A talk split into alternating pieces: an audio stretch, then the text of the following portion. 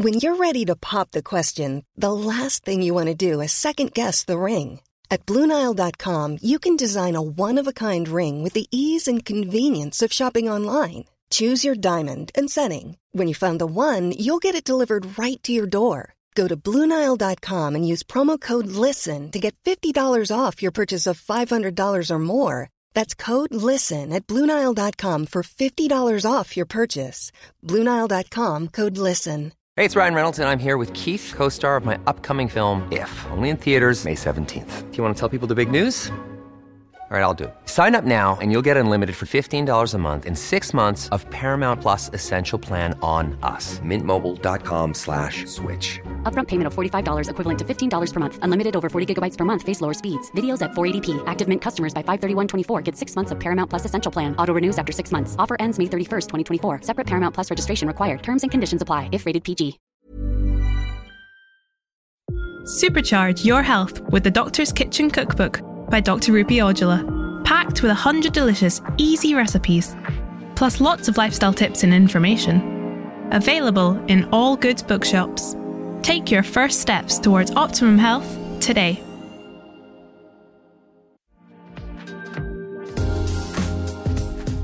Welcome to the Doctor's Kitchen podcast with me, Dr. Rupy, where I'll be discussing the most important topics and concepts in the medicinal qualities of food and lifestyle.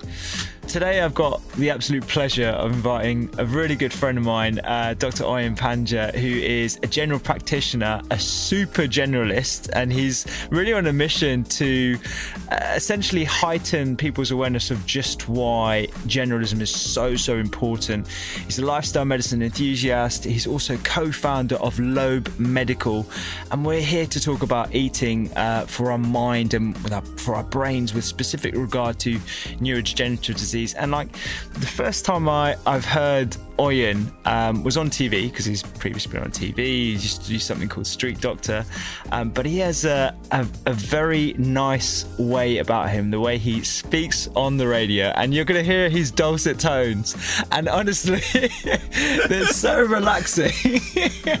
Mate, the pressure is on now. the Just pressure relax. is on. Just relax and listen to him. He's. Uh, I'm, I'm. I'm very, very pleased uh, to have him on the pod today, as you can tell. And um, yeah, we're going to be giving you some nuggets, and at the end, we're going to round up with some tips to eat for brain health, and we're going to explain exactly what we mean.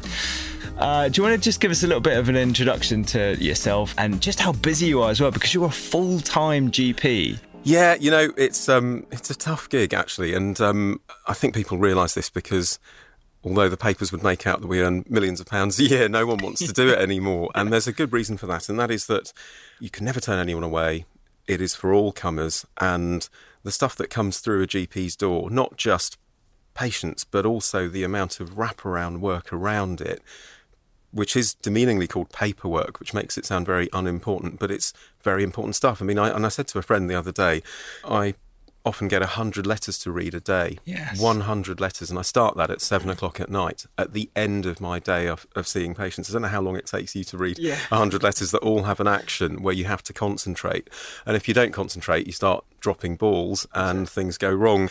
But I still love the job. It's it's in my DNA. And as you said earlier on, super generalism, it's a sort of a made up word. But I think you need more and more people in today's society to join up the dots and connect, make connections in order to keep people healthy. We're losing that sense of global overview as the world moves further and further into specialisation. Um, so yeah, my, my, my job is, is full on, but I love it. And as I said to you off air a minute ago, once a week, I think actually, you know what? I could, I could easily go and do something else, but but uh, it's like Groundhog Day, and um, at the moment, I'm enjoying it. You know what? The patients keep you going, don't they? And you know, you have those cases where you've actually made a massive difference, and that's what reminds you why you're looking through all these letters at 7 p.m. And the variety is just insane. Like one minute you're trying to look after someone's mother who's disabled, and you need to organise a wheelchair, or someone else who's worried that they've got cancer, and then at the same time you're being pestered about doing some paperwork that is important to that person, but it's really not a priority. Exactly right. And and I think the other thing is is that a lot of people don't know what GPs do. From where I'm sitting, you, you get the feeling that everyone just comes to the doctor all the time, but actually a lot of people don't. And if you don't need primary care services or access to the GP very often, you don't really know what it is that we do. I think a lot of people think we're just machines that refer people on. Yes, That's not yeah. true. Only mm. 10% of people get referred on, 90% we manage ourselves. Mm. And we get very good at holding, in inverted commas, you know, holding patients who are depressed or effectively you're doing lots of different jobs, you know, as well as you can. So you're part counsellor, you're part physio, part dietitian, dare I say it, although, you know, we're not because we're, we're not experts in those Yeah. fields, but you're doing what you can whilst they're waiting for a referral or, or occasionally, you, you know, as you said, you, you put some interventions in and actually that person gets a lot better. And I'm seeing that more and more. And that's why I'm such a champion of this, um, this super generalist approach. Exactly, and I think that ninety percent figure is is something that resonates very well with this podcast that we're doing today because brain health and preventing dementia is something that a lot of people don't realize you can actually do using lifestyle approaches. And I want to make sure that this isn't in the realm of experts. This isn't just something that only cutting edge researchers know about. This is something that we can introduce to our patients as general practitioners. One hundred percent, you know, and I think the brain, you know, in- many ways is the master organ. It sits above everything else, and what we've learnt in recent years is that when it comes to non-communicable disease, so this is stuff that you don't catch from other people. We're not talking about colds or TB or malaria. This is stuff that arises from within. Painful joints, headaches, memory loss. These are all symptoms that people come in with. Actually, what we're finding, and I know you know this very well, Rupy, is that all the interventions are very similar, you know, and if you look at ways of keeping your blood pressure under control or keeping your brain health optimized or preventing diabetes, actually the tools are the same. And if you do, if you work on one, um, you'll find that all the others get better. And I think that's the power of this. And I think not only should every clinician know a bit about this, but the public at large should know about this, and, and we should we need to increase awareness about it. Yeah, even though we're talking about brain health today, you'll notice there's lots of similarities and the similar sorts of things that we'll talk to patients about for their blood pressure or for cardiac health or for their diabetes. And that's uh, a really nice metaphor to just how interconnected we are. Yeah, I think interconnected is exactly the word. I mean, it's interesting as well because when you've got the patient in front of you, you're going from symptoms to you know, it's almost like one of those things where you zoom in on, you know, if you had a magic camera and you zoomed in on their brain or their joints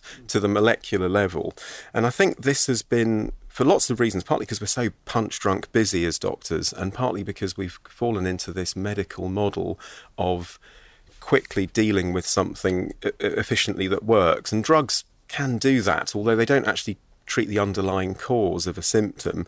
But, but if we take brain health, for example, um, you know, and you, you, you actually let's go really deep. So let's for, forget the person just for a second and what symptom they've come up come in with. But if you take the actual cells in the brain, the neuron, they need three things. They need glucose, which is a type of sugar. They need oxygen, and they need stimulation. Those are the three things that effectively preserve brain health. You know, cut, to cut a very long story short. But how do you, how do you get the person in front of you to improve those three things? That's a good sort of starting point in a way. And of course, it's through lifestyle. So, you know, when, when I say glucose, that doesn't mean you can just go and eat cakes because it's uh, glucose is a very specific type of sugar that the brain uses. And actually, if you eat cakes, it will make the wrong type of sugar, and and that will will, will be bad for the brain. But but essentially, it's to do with making sure that you exercise more, making sure that you eat the right foods, and and the timing of meals, and also making sure that your brain is active and that you're stimulating the brain by doing lots of brain activities. Mm-hmm. So it's, it's quite simple. I mean, that's a, a, a you know a long story cut short, but that that's the kind of way that I think doctors ought to be thinking. Yeah, and I think that's a really nice framework to start off, like talking about all these different elements, because you know, glucose, as you mentioned, that's a really important topic. And we talk about other things that can improve the oxygen levels to the brain, as well as uh, brain stimuli. I think a lot of people don't realize that stimulating the brain in different ways improves those connections, those synapses, the the different uh, neuron connections that we have, and and the the brain is actually quite plastic. It's quite moldable. Absolutely, yeah, and and you know, plasticity or neuroplasticity is the ability of your brain to handle stress in some ways, you know, whether that's biological stress or emotional stress, so that the neurons don't get killed off because they're dying all the time. You know, as you and I are sitting here, our, our brain cells are dying, but but but I'm also being stimulated as well. So.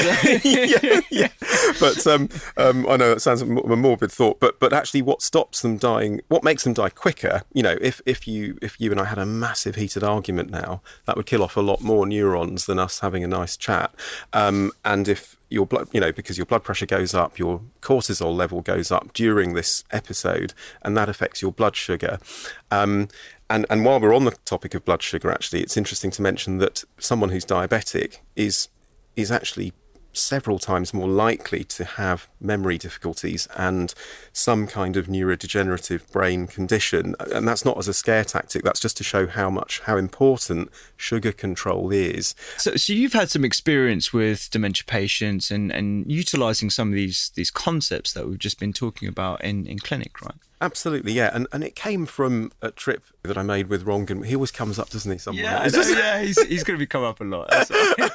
um, and uh, he's here, but he's not here. yeah, no. and um, uh, he's so, going to come through the door. Hi guys. always late as well. Yeah, but um, so so we, we, he and I went to California to spend some time with Professor Dale Bredesen, who I, I know you're you know you know his work and and uh, and and Dale is an, actually a neurologist so, hardcore brain researcher who, for many years, had done studies on, on animal studies, really looking at Alzheimer's. And for years, he thought he could come up with a drug that just cleaved the amyloid protein. So basically, just a, a, quick recap amyloid is a type of protein. So all neurodegenerative brain diseases, Parkinson's disease, Huntington's chorea, and Alzheimer's disease, one feature they have in common is something called protein aggregation. So proteins build up in the brain so in the case of Huntington's, it's the protein's called huntingtin. In Parkinson's disease, they're called Lewy bodies, and in Alzheimer's, they're called amyloid plaques, as we know.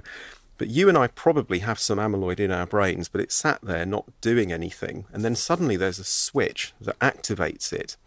And then the amyloid starts making these tangles called tau tangles. And that's when memory starts to decline quite quickly. So Dale, after all, you know, 30 years of research, came to the conclusion that actually he wasn't going to invent this drug and it wasn't going to cleave the amyloid protein in one part.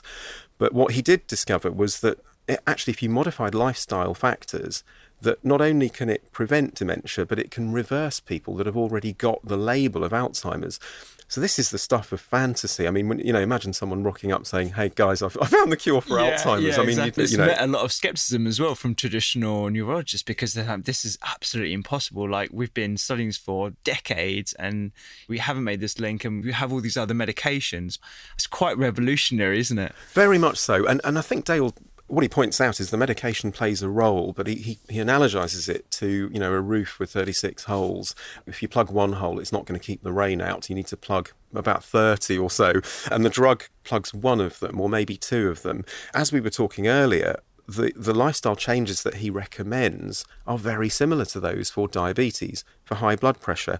And and what what I loved about his work, because it was it was all too much for us really, because we I think we went there and we were blown away by A his intellect and his passion, but B that the science is very technical at at that sort of top level that Dale operates on.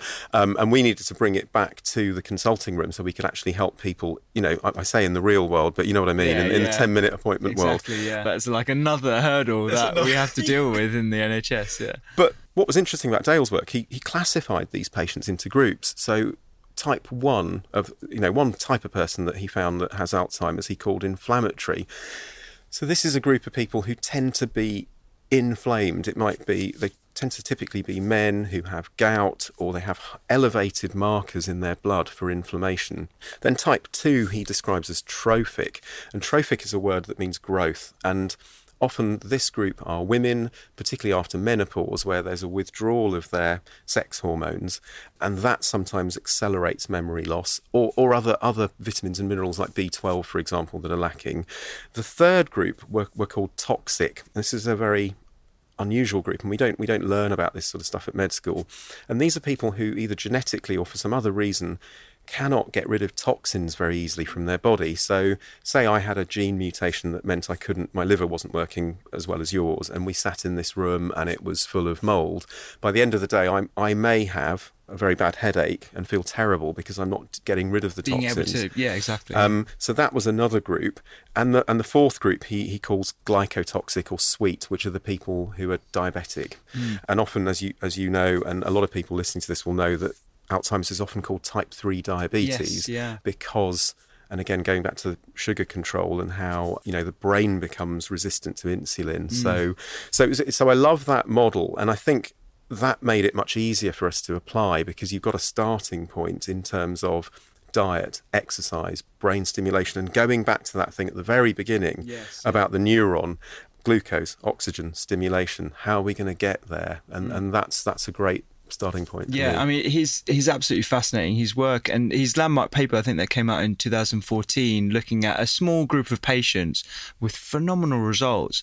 Very simple lifestyle changes. It was getting them to meditate, exercise, uh, use some targeted supplementation, but mainly concentrating on food, being a healthy, colourful, largely plant-based, almost Mediterranean style diet. It's pretty phenomenal the results. It, it is really, and I think you know, you know, the Dash diet, the Mind diet. There are lots of these diets around, but they all predominantly there are some common messages in all of them, and I think one of them is the power of whole foods and, and avoiding refined and processed foods because that processing just does something in terms of increasing, the- you know, for example, the way that you handle sugar. We know that if you're eating fruit, for example, which has sugar in it, because fruit contains fibre, your body handles it differently and it doesn't cause the insulin spikes that, say, a, a bar of candy might.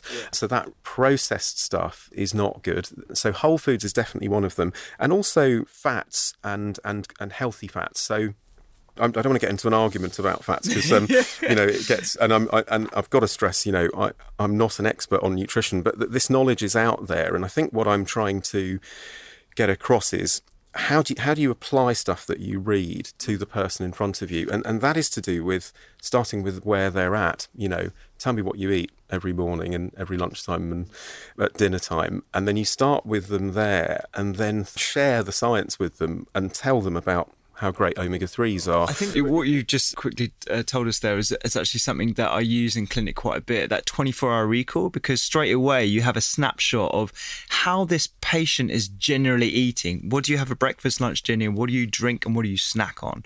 Those are simple things that I do in clinic. In 45 seconds, you can get a really nice snapshot. And then you can have a targeted approach like, okay, well, let's change your food so they're a little bit more whole, or let's add, add a few more vegetables here and there.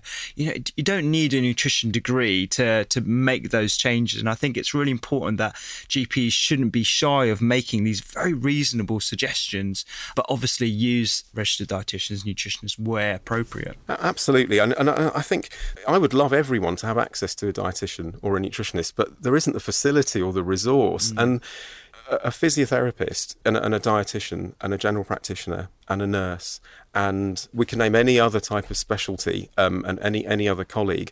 They all need to know a bit about what the other does. This is where I come down to this thing about generalism. I wouldn't expect a colleague who's a dietitian to be able to treat someone with sciatica, Yeah, but they have to know a, a little bit about it. And I think we're we're getting siloed off a bit in medicine, where if you're not careful, you just focus on what you do, and that doesn't help anyone. Yeah, it just repeats the- a lot of work. Yeah, certainly not the generalist either. Because if we were just to operate in silos, then we wouldn't be prescribing antihypertensives or you know dealing with diabetes in clinic and that kind of stuff. So we need to certainly extend our toolkit and uh, maybe have a bit more of a collaborative approach. Yeah.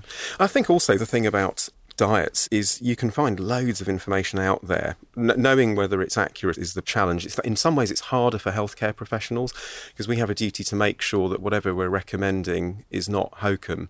And I, I get people who come in who've had advice from their hairdresser. Sometimes it's really good advice. I think, oh my God, they're on it. Where did they read that? You know, that's that's really good. Obviously, that's informal advice, but when you're giving advice as a healthcare professional, you have a duty to make sure that it's accurate. And one of my patients asked me recently about extra virgin olive oil, and, it, and as you know, Rupy, as someone who's who's an expert in culinary medicine, the more you know, the less you know. And there are loads of different types of extra virgin olive oil. It's a Exactly. Yeah, minefield, yeah, isn't it? yeah, yeah. but keeping it generalist, he said, look, why is it good for brain health? And it was a really good point because I, I can make a hypothesis, but it, it brought me actually to, to look at this study by a chap from the University of Philadelphia who did a study on mice called Dr. Domenico Praticò in 2014. And what he found was that the group of mice that he gave olive oil to, actually, they were able to get rid of waste substances from their neurons a lot better. So, going back to that toxic group of Alzheimer's patients, can you imagine that that one intervention possibly, I'm not saying it definitely would, but the science gives you a, a nudge towards well hang on this might there might be some benefit here. Slightly different to omega-3 fatty acids for example which we get too many omega-6s these days com- because of commercial vegetable oils and omega-3s historically when we were hunter gatherers we used to get more of and we don't get enough of. So just, they, just for the listeners yeah. like omega-3 and omega-6 are a type of fatty acids that we find. They're unsaturated and uh, we get them in things like nuts seeds uh, extra virgin olive oils and usually from from vegetable sources.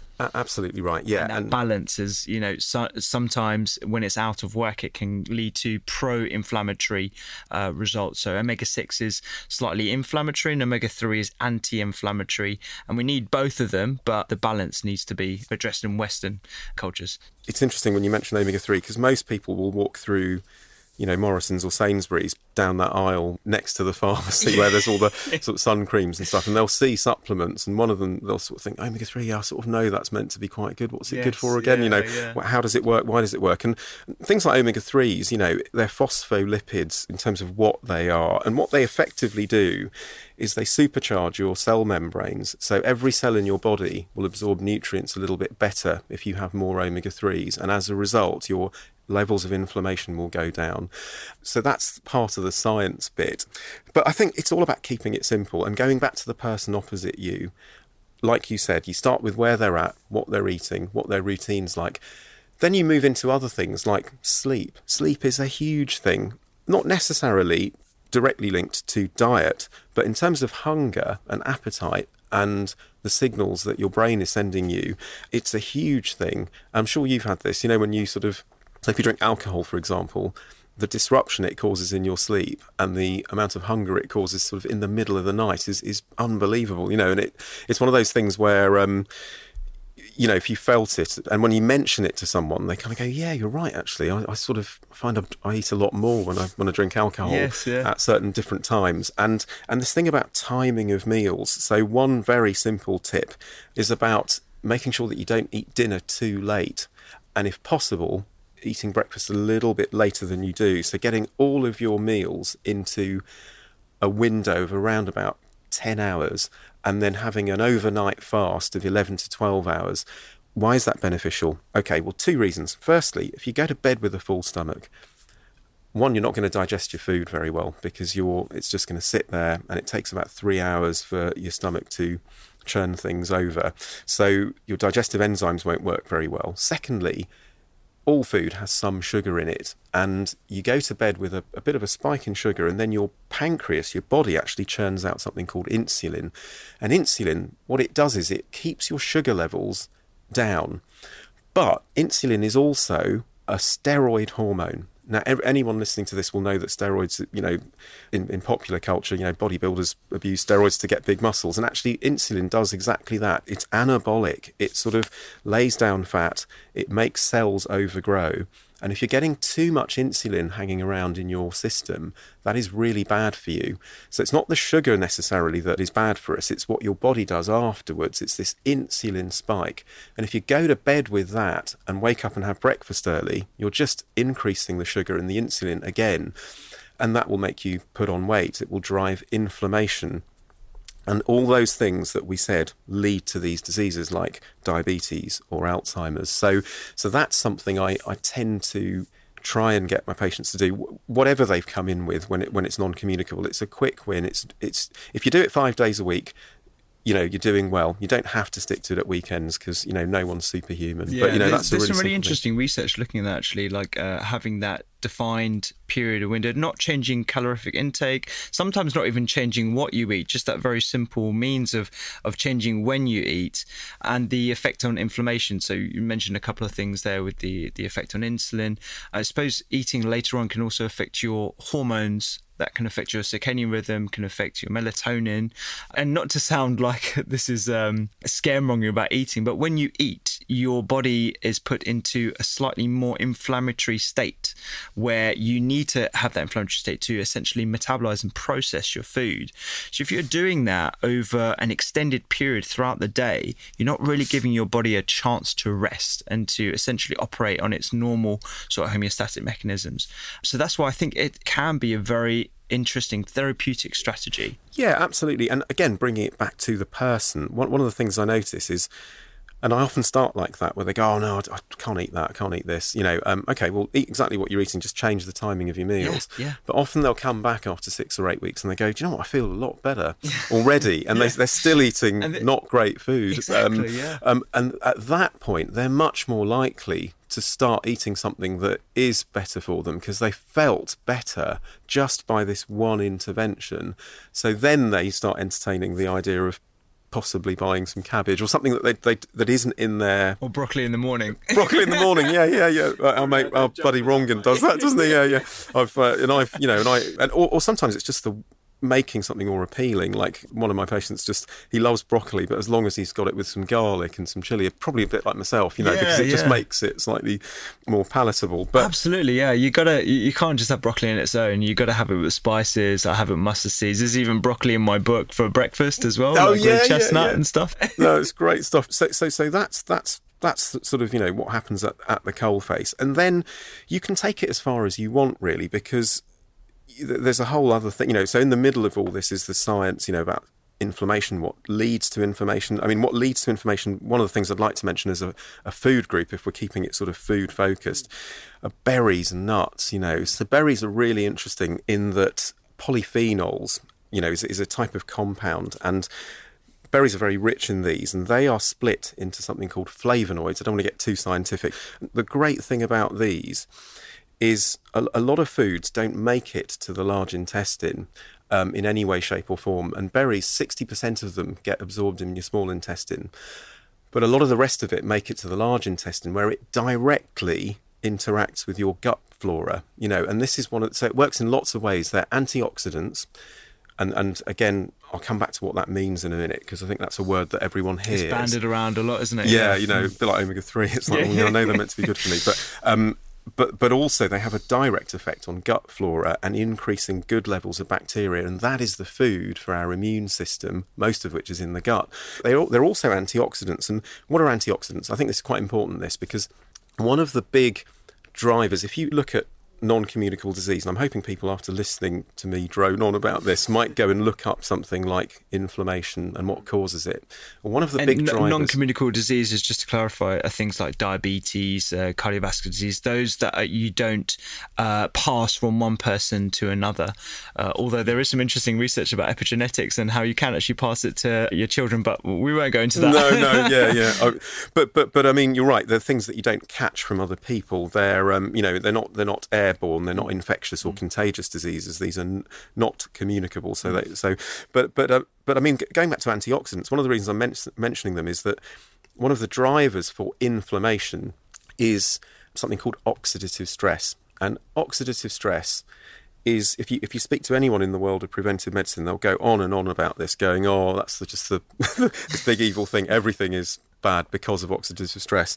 What oxidative stress is is essentially you get these molecules floating around the blood called free radicals, which contain oxygen, and they cause a lot of damage and a lot of inflammation. And what they do is they, in order to for them to survive and cause havoc, they have to steal electrons from other cells in your body and and you know like they steal things like lipids you know fats and proteins but antioxidants what they do is they actually give the free radical this electron but the antioxidant itself stays nice and stable. So just to clarify this if you eat berries which contain antioxidants and you've got these nasty free radicals floating around that cause inflammation, your berries will sort of give the free radical what it's looking for.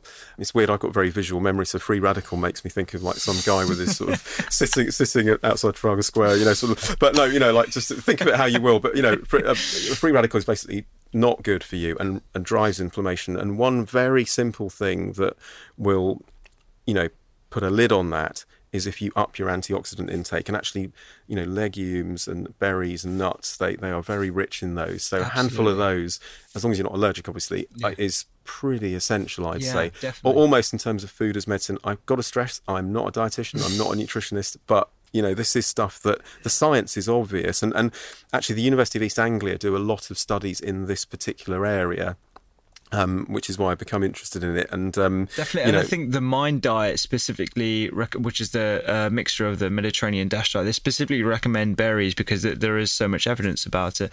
But um, first of all, like what you said about the freezer, I think freezer berries are fantastic. They're really cheap. You can mix them into smoothies and porridge and that kind of stuff. So it's actually quite accessible to a lot of people. But also, you can get these antioxidant-rich foods with all the different polyphenols from really easily accessible foods up and down the country, all across our grocery uh, aisle shelves. So beets and uh, tomatoes and all the different sorts of greens, in particular from the brassica family. So you know, getting all these uh, amazing isoflavones that you get from broccoli and cabbage, and it's it's quite amazing the science behind all these different items. And when you lump them together, yeah. you're really looking at a medicinal sort of food package there. Yeah, absolutely. And people don't think of it like that, and and I don't want them to think of it like that in a way because I think it's you can get too hung up. Very and, prescriptive. Exactly. yeah. You know, and mm. people people eat food because you know, and that and your uh, you know your world is is doing great things there. I think in terms of what it means to eat and eat together and enjoying food, and and we've forgotten that a bit in the modern world because yeah. we're always in a rush, aren't we? yeah, yeah, yeah. Um, but um, but but yeah. So pe- people don't eat macros and micros; they eat food. You know, it's and and and I think keeping things simple and trying to you know eat more whole foods. Just even that one thing is a start. You know, timing of meals. We can go further into other interventions like Dale, going back to Dale's work. You know, there's a lot of stuff on supplementation. But actually, again, if you look at a lot of the supplements, like turmeric, for example, again, very topical.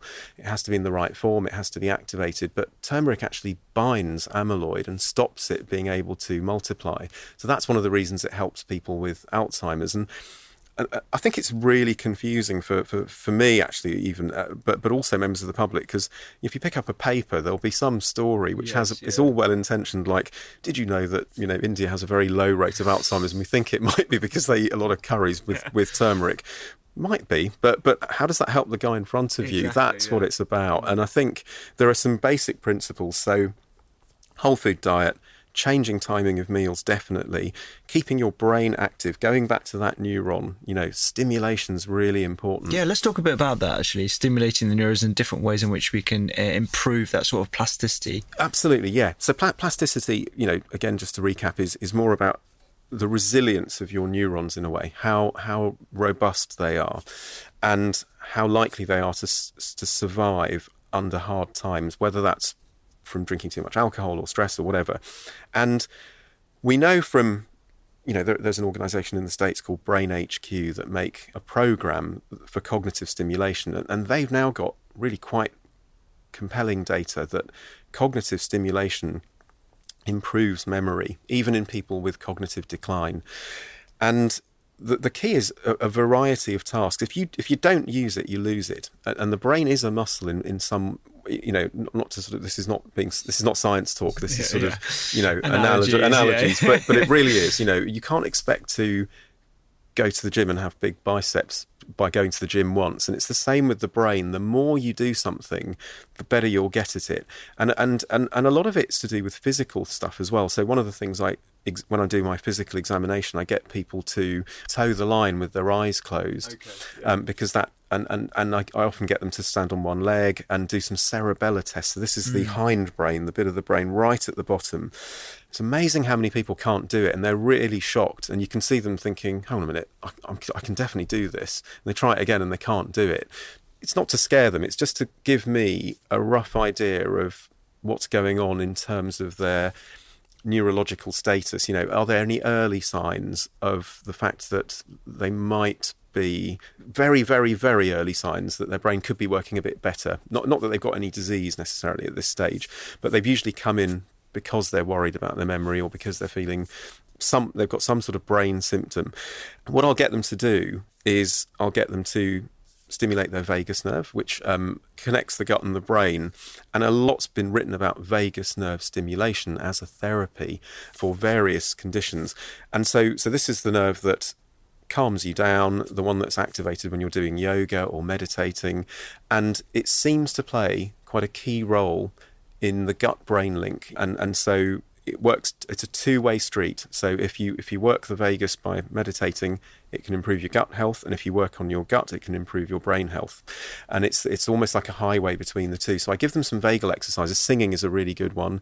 Um, just to talk about hmm. singing actually there was this paper that came out. They uh, examined the brains of um, nuns uh, who had classic features of alzheimer's on their brain but they didn't have any, any, symptoms. symptoms. Yes, yeah, yeah. yeah, And they looked at their lifestyle, and obviously they had a very simple lifestyle, but they sang a lot as well. And that was one of the activities that they had to stimulate their brain. Mm. And obviously, you can't put two and two together, but it is quite interesting that we know about this stuff about um, singing and uh, neuroplasticity yeah. and the fact that these nuns didn't have symptoms of Alzheimer's despite having classic features on their brain. Absolutely. And, and it can be very very simple. It doesn't have to be singing. So I saw a lady recently who didn't really get on with the online type of cognitive training. So there are lots of programs where you can go online and they give you tests that, that you speed up at the more you do. But she really didn't connect with that.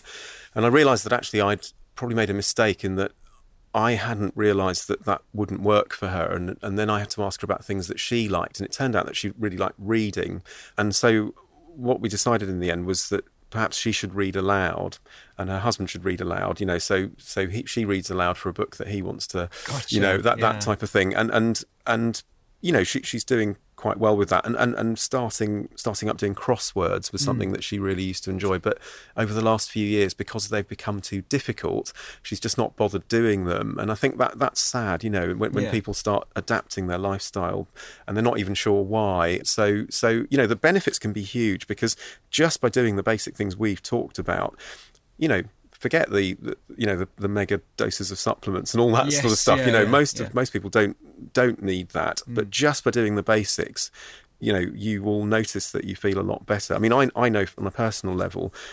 My memory is definitely better now than it was five years ago, That's because my I've, I've changed a few things in my diet and mm.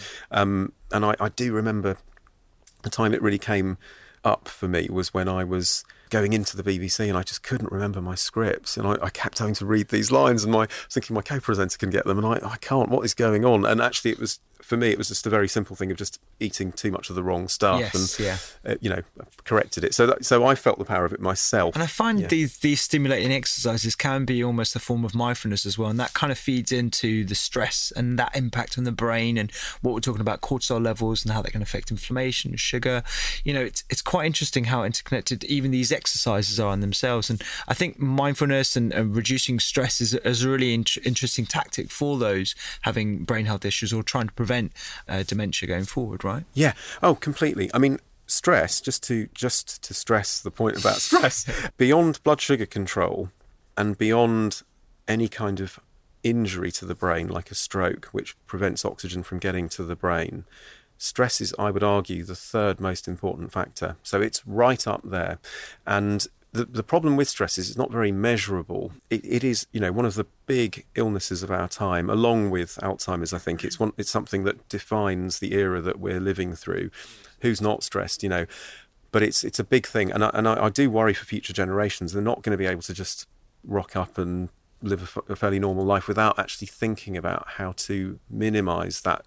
So, so you're absolutely right. I think being mindful and and I, I, one of the things I often get my patients to do is five minutes of nothing a day, and they, they find it really hard because no one ever tells you to do that because it's always like right from you know like even now I'm thinking after this I've got you know go you know I've got to go and pick the kids up because it's a half day because it's end of term or whatever. But we're always planning ahead, and that's not good. You've got to stop sometimes, and it allows your brain to just calm down. You know, a bit like sleep is so important for brain regeneration.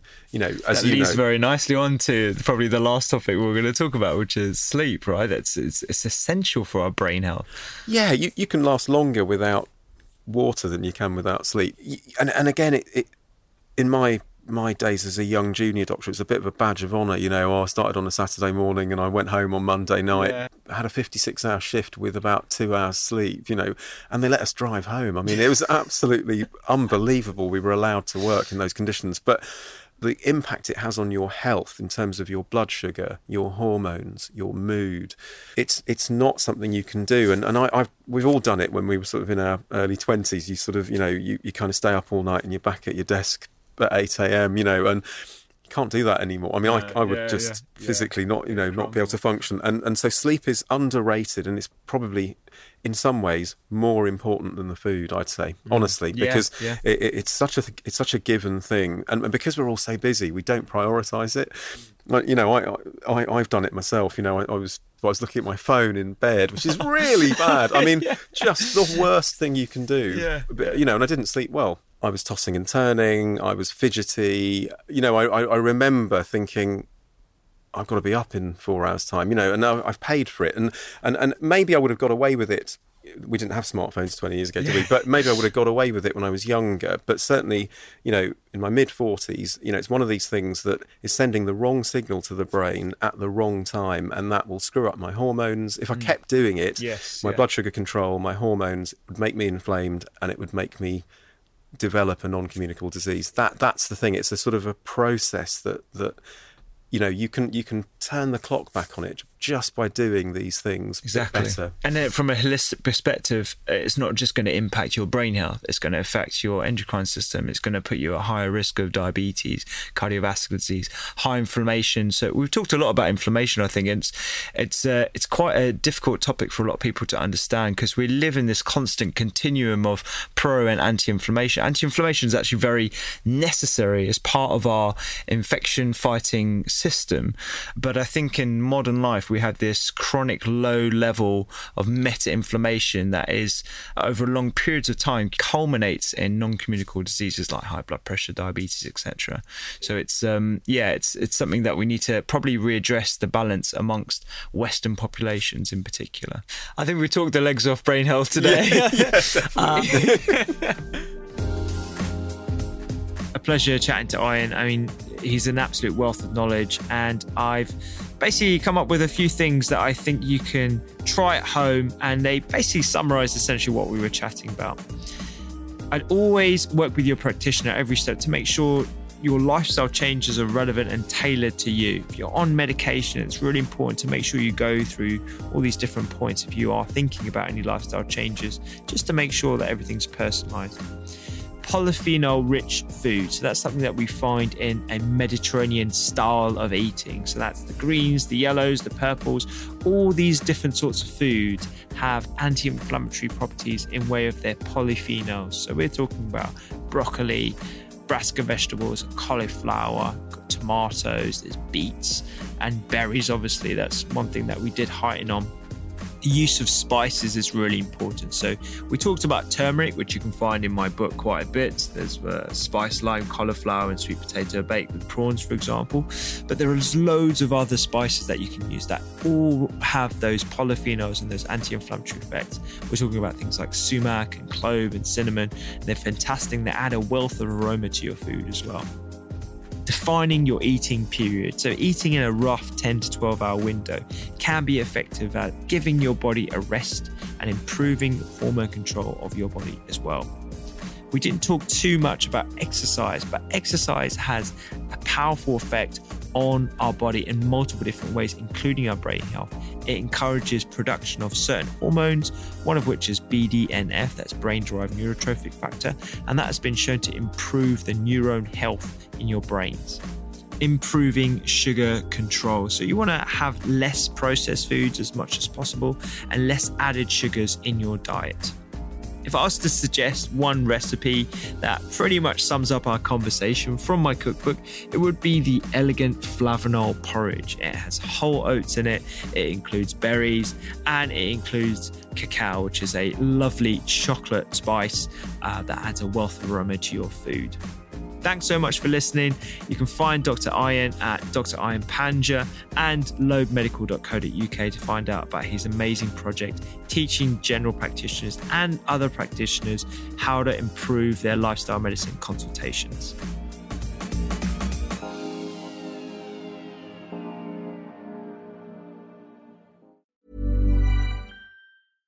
Hey, it's Paige DeSorbo from Giggly Squad. High quality fashion without the price tag. Say hello to Quince.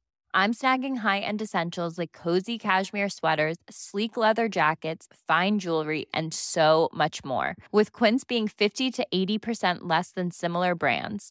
And they partner with factories that prioritize safe, ethical, and responsible manufacturing. I love that. Luxury quality within reach. Go to quince.com slash style to get free shipping and 365 day returns on your next order.